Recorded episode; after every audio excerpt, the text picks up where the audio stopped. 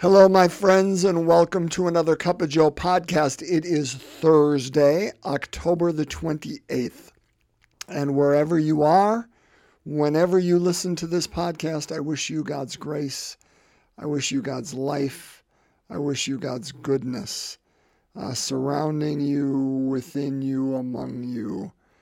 Uh, and uh, I'm grateful. Thanks for, for being present in this podcast here today for us to break open more of God's Word together because that's what this is all about. For those new to the podcast, welcome. Hey, my name is Joe Zenk. I'm a lay Catholic minister, 30 years within the uh, Catholic Church. I am specifically within the Diocese of Green Bay, and I occupy the role of pastoral leader. And every Monday through Friday, I read most likely the Gospel and read it from the United States Conference of Catholic Bishops website. So, generally using the NAB um, uh, rendition or, uh, or version of that. Although there are times I will use a different one because it's kind of fun, helps us hear it with new ears. But not today. today, it's kind of a list of names. We have a feast day today, and it is the feast of Saints Simon and Jude.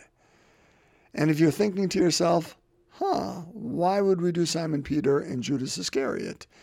You would be, in the words of Fonzie, you would not be correct. Uh, instead, uh, we are not talking about Simon Peter and Judas Iscariot. Instead, two other lesser known apostles by the names of Simon and Jude. So let's uh, break open God's Word together and uh, and unpack this great mystery that I've placed before you. Uh, we are going to go back. Uh, we've been going through Luke chapter 13, right, this whole week, but because today is a feast day uh, and it's a higher feast day, not a memorial, uh, we are going to look at Luke 6, verses 12 to 16. Luke 6, 12 to 16, if you wish to follow along. So let's break open God's Word. A reading from the Holy Gospel according to Luke. Jesus went up to the mountain to pray, and he spent the night in prayer to God.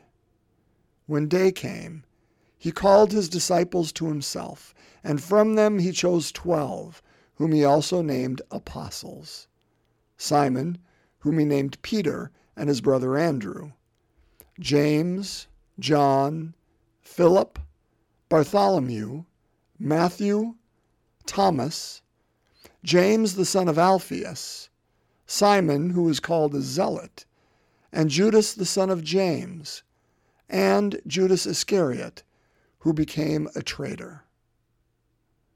My friends, the gospel of the Lord. Praise to you, Lord Jesus Christ. Pretty cut and dry, isn't it? Just kind of like boom, this is let's let's get about it. This is the gospel for today, and uh, and this is what I get to talk about for uh, the most part. So let's break it open a little bit at a time.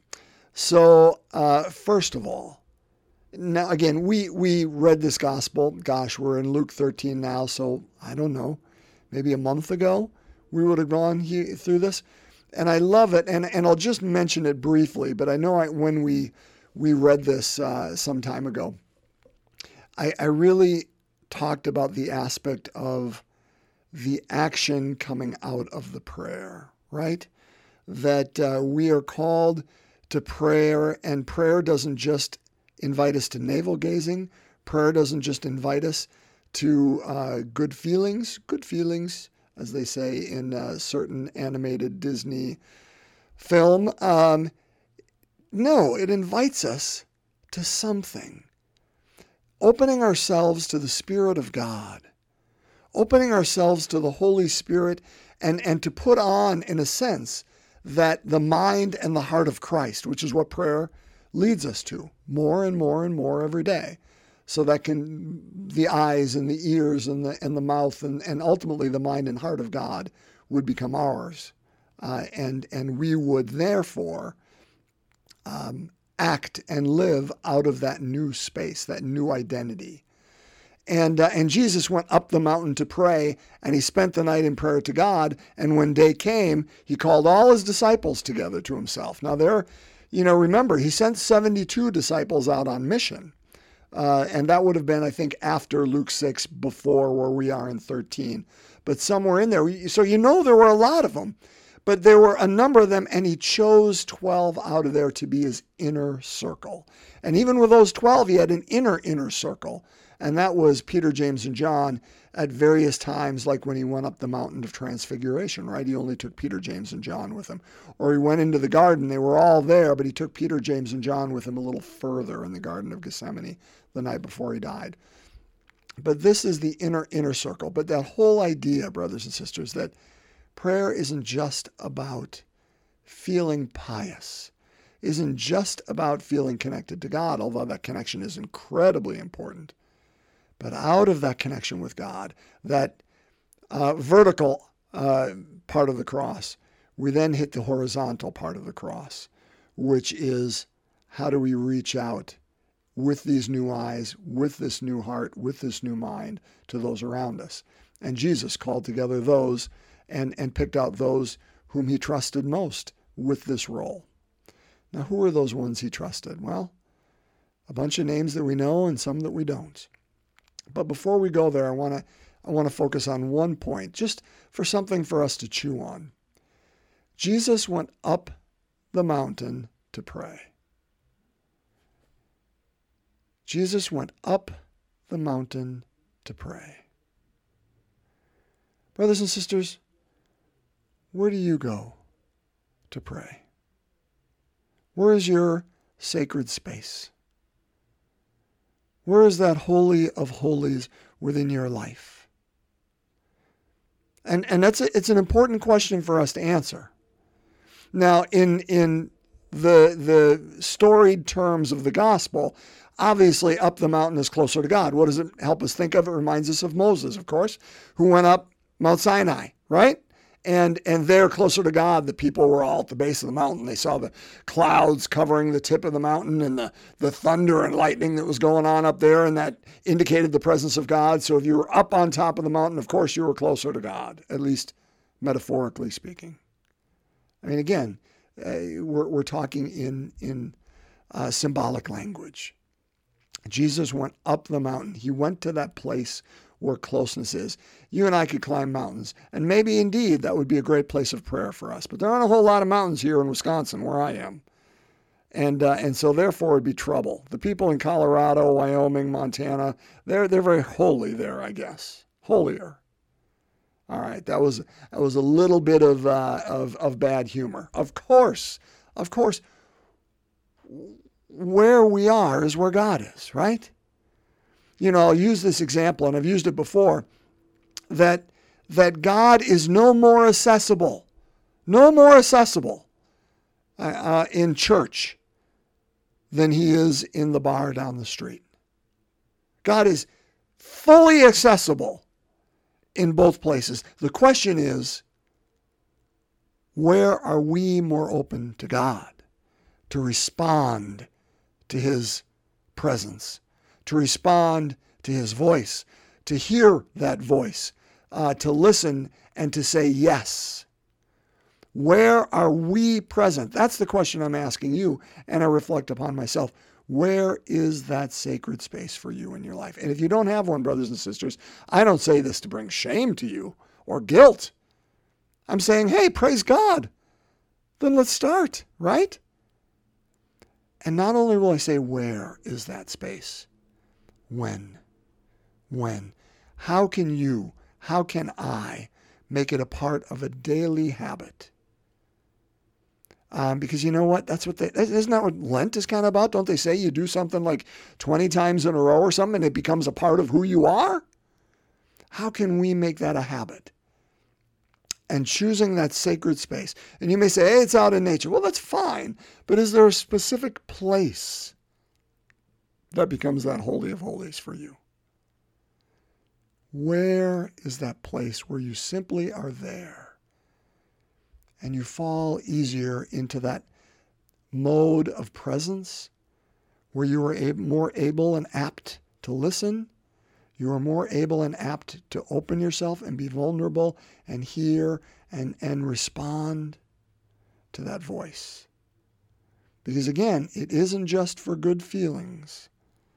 This is pointing us toward that horizontal apse of the cross that, that brings us out. Now that we've heard the mission, now that we remember who we are, now that we, we have uh, been infused uh, in more in that, in that presence, opened ourselves to that presence, now we then open our arms to bring that presence to others. How do we do that? So that's question number one for us to ponder. Question number two, or, or, or point number two, I'll say, is this Who did Jesus choose? Gosh, I mean, truth be told, and you know this already, this is no surprise. A bunch of people who were nobodies, at least in their culture. Now we look upon them now and say, Joe, how can you say Simon Peter's a nobody? He's not. He's unbelievable. Um, but he's a nobody. He's an everyman, right? Or every woman. He's us. So let's go over this, this list of names again, shall we? Simon, whom he named Peter, and we know that story. You know, it's uh, uh, you will be called Peter, Cephas, rock, and upon this rock I will build my church. His brother Andrew, James and John, Philip, Bartholomew, Matthew, Thomas, James the son of Alphaeus, Simon who was called Zealot, and Judas the son of James, and Judas Iscariot who became a traitor. So this, when when you look at this at this list of nine, right, or of twelve, right, nine kind of jump to the surface, and you're like, okay, I know a little bit about them. Those names resonate. Simon Peter, obviously, incredibly important uh, in in not only the history of our church looking back, but even in, in the Gospels, his role. And he oftentimes shot himself in the foot. He oftentimes was bungling and, and said the exact wrong thing. But you know what? In Peter, we see us. Yeah, at least I do. I, suspect you do too. And I'm grateful to the gospel writers for, for doing that. Uh, but we know Simon Peter, obviously. Uh, his brother Andrew. We don't know Andrew as nearly as well, but we see him in the gospel, right? Andrew's the one who went and got Peter. Andrew was the brother, the fisherman. Andrew was the one who brought forward the boy who had the five loaves and the two fish. Andrew's that connector. Um, James and John, the sons of thunder right? Boanerges or whatever it's called. Uh, and uh, it means they had temper. What do we know about them? Well, we know they had a, a, a, dad whom they fished with, Zebedee, who they left in the boat with the nets. We know they had a mom who desired a little bit of uh, uh advancing up the ladder because she's the one who said, hey, do something for my kids, you know, one sitting at your right and one at your left. Uh, if we are to, to read only John's gospel, we don't see his name in it, but he is the one whose head lies on the chest of Jesus. How, how intimate, right? He's only called, and he uses that as a device, of course, to put ourselves in the story, but the disciple whom Jesus loved. Philip, Philip, who again is a connector like Andrew, who goes and calls people, one of the earliest disciples, Philip, and one of the ones he calls, Bartholomew slash Nathaniel, the man with many names, right? Nathaniel, of course, is the one who's under the fig tree. And, uh, and, and contemplating that story, most likely of Jacob's ladder, where the angels come up and down. And he goes, Philip brings him to Jesus. And, and Jesus says, I saw you under the fig tree. And, and Bartholomew slash Nathaniel's like, Oh, you are the Son of God. And he says, You've seen this. Wait till you see more. You know, it's going to be incredible. Matthew, of course, we know, the tax, tax collector, right? Thomas, whom we know as well, who gets a bummer rap as um, being just, you know, a doubter, although he does question the resurrection uh, because he wasn't present. But also, he's the one who said, okay, Jesus is going to Jerusalem. Let us go with him and die with him. Thomas had a lot of courage. We know all those, and we know Judas Iscariot. That's nine right there. Judas Iscariot, who ultimately betrays, who's the treasurer, kept the, the money bag. But what about the other three? James, the son of Alphaeus. What do we know about him? We know his name. What do we know about Simon? Simon, who is called a zealot. We know he was a zealot. What's a zealot? A zealot was a party at the time uh, kind of think a political party, but one who wanted to kick actively kick the Romans out. They were very um, nationalistic, and their idea of a Messiah coming was one who would not only kick the Romans out, but would establish Israel as a nation. And that's what the promised land looked like. That's what a Messiah would do. Uh, it would bring them back to that uh, place where they were, um, I'll say important, although that's not necessarily the right word, that they were known, uh, maybe not even feared, but they were established like under the King, King David's rule uh, back in the day. So we've got James, son of Alphaeus, who we know nothing about, Simon, who was merely a zealot and tried to bring freedom and, uh, and salvation through uh, means of violence and, and militarily kicking, kicking uh, out the Romans, and Judas, the son of James, um, whom is called Judas here in Luke's gospel, and if you have Matthew or Mark's gospel, is called Thaddeus. So we call him Jude Thaddeus. Why not Judas? Because it was probably changed later, anglicized, uh, because of the association with Judas Iscariot. St. Jude is one of the most famous saints that we pray to uh, because he is the patron of hope, hopeless cases. St. Jude, patron of hopeless cases. Pray for my son, my daughter, for me, you know? So, what do we know about these group of 12, particularly these last three that I said, particularly the two that we have the, the um, feast for today Simon and Jude? It's Simon the Zealot and Jude, the son of uh, James. It's said that James, the son of Alphaeus, the James that we really don't know much about, and Jude slash Thaddeus were brothers. That's what tradition has. Um, but again, that's tradition. We don't know that. Uh, we just know this, brothers and sisters. Our God called and saw something in these people that society did not. They were ordinary at best by any measure. They were, um, well, I'll use the term bumbling. They were filled with themselves and were filled with ideas and visions of glory that was different. Um, they generally uh, represented themselves poorly during Jesus' active ministry on earth. And I say that not to judge them. I say that to hold a mirror up for you and I, that these men whom Jesus called um, had to actively go through a conversion process as well. They had to trust in the slow work of God that we talked about on Tuesday, just like you and I do. And the resurrection, I suspect, was a, a major catalyst in helping them become somebody new. But we can even read Acts of the Apostles and know on the other side that Peter was still Peter, although he was in a much, much different and newer spot. But he still made mistakes, and so will you and I in the slow work of God. Here's my point. My point is, brothers and sisters, you may not feel worthy of the call today. You may feel, how could God use me? How could God use you? How could God use that person? Do you know why? Because of yesterday's psalm. We trust in the mercy of God. We trust in God's wisdom.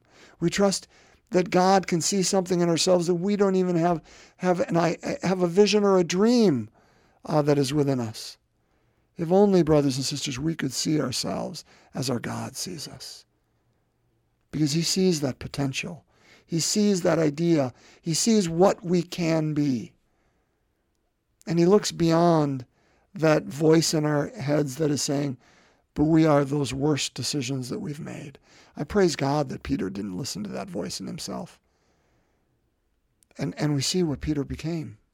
Because if he just listened to that voice, and he had plenty of opportunity, he couldn't have done what he did. Nor could all the other, not just these apostles, but all the great saints. And not just the men, but the women.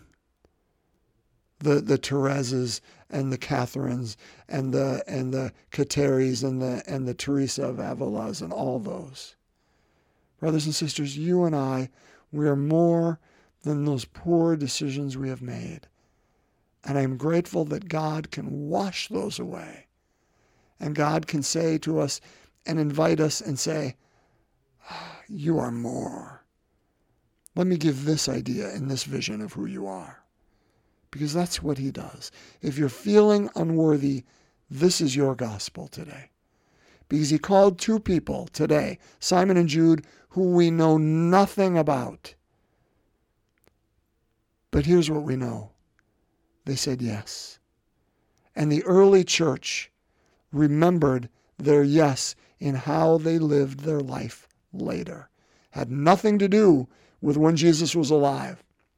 But clearly, they lived a, and left a legacy that was worthy of their being on this list. Brothers and sisters, our worth does not come from anything, anything other than a God. And allow that call, allow that love, allow that trust and those eyes to change how we see ourselves and look at ourselves and enable us to say yes more freely and fully and leave whatever legacy our God desires through us. And we leave that up for generations following us. Let's pray. We continue through the joyful mysteries today, my friends, and begin in the name of the Father, Son, and Holy Spirit. Amen. The fourth joyful mystery, the presentation of Jesus in the temple. Our Father who art in heaven, hallowed be thy name. Thy kingdom come, thy will be done on earth as it is in heaven. Give us this day our daily bread, and forgive us our trespasses, as we forgive those who trespass against us. And lead us not into temptation, but deliver us from evil. Hail Mary, full of grace, the Lord is with thee. Blessed art thou among women, and blessed is the fruit of thy womb, Jesus. Holy Mary, Mother of God, pray for us sinners, now and at the hour of our death. Amen. Hail Mary, full of grace, the Lord is with thee. Blessed art thou among women, blessed is the fruit of thy womb, Jesus. Holy Mary, Mother of God, pray for us sinners, now and at the hour of our death. Amen. Hail Mary, full of grace, the Lord is with thee. Blessed art thou among women, Blessed is the fruit of thy womb, Jesus. Holy Mary, Mother of God, pray for us sinners, now and at the hour of our death. Amen. Hail Mary, full of grace, the Lord is with thee. Blessed art thou among women. Blessed is the fruit of thy womb, Jesus. Holy Mary, Mother of God, pray for us sinners, now and at the hour of our death. Amen. Hail Mary, full of grace, the Lord is with thee. Blessed art thou among women, and blessed is the fruit of thy womb, Jesus. Holy Mary, Mother of God, pray for us sinners, now and at the hour of our death. Amen. Hail Mary, full of grace, the Lord is with thee. Blessed art thou among women, and blessed is the fruit of thy womb, Jesus. Holy Mary, Mother of God, pray for us sinners, now and at the hour of our death. Amen. Hail Mary, full of grace, the Lord is with thee. Blessed art thou among women, and blessed is the fruit of thy womb, Jesus.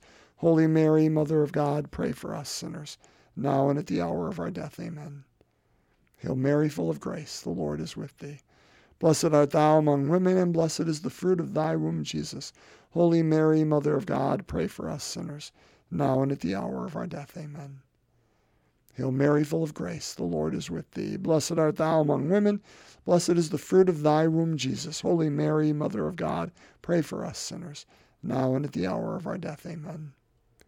Hail Mary, full of grace, the Lord is with thee. Blessed art thou among women, and blessed is the fruit of thy womb, Jesus. Holy Mary, Mother of God, pray for us sinners, now and at the hour of our death. Amen.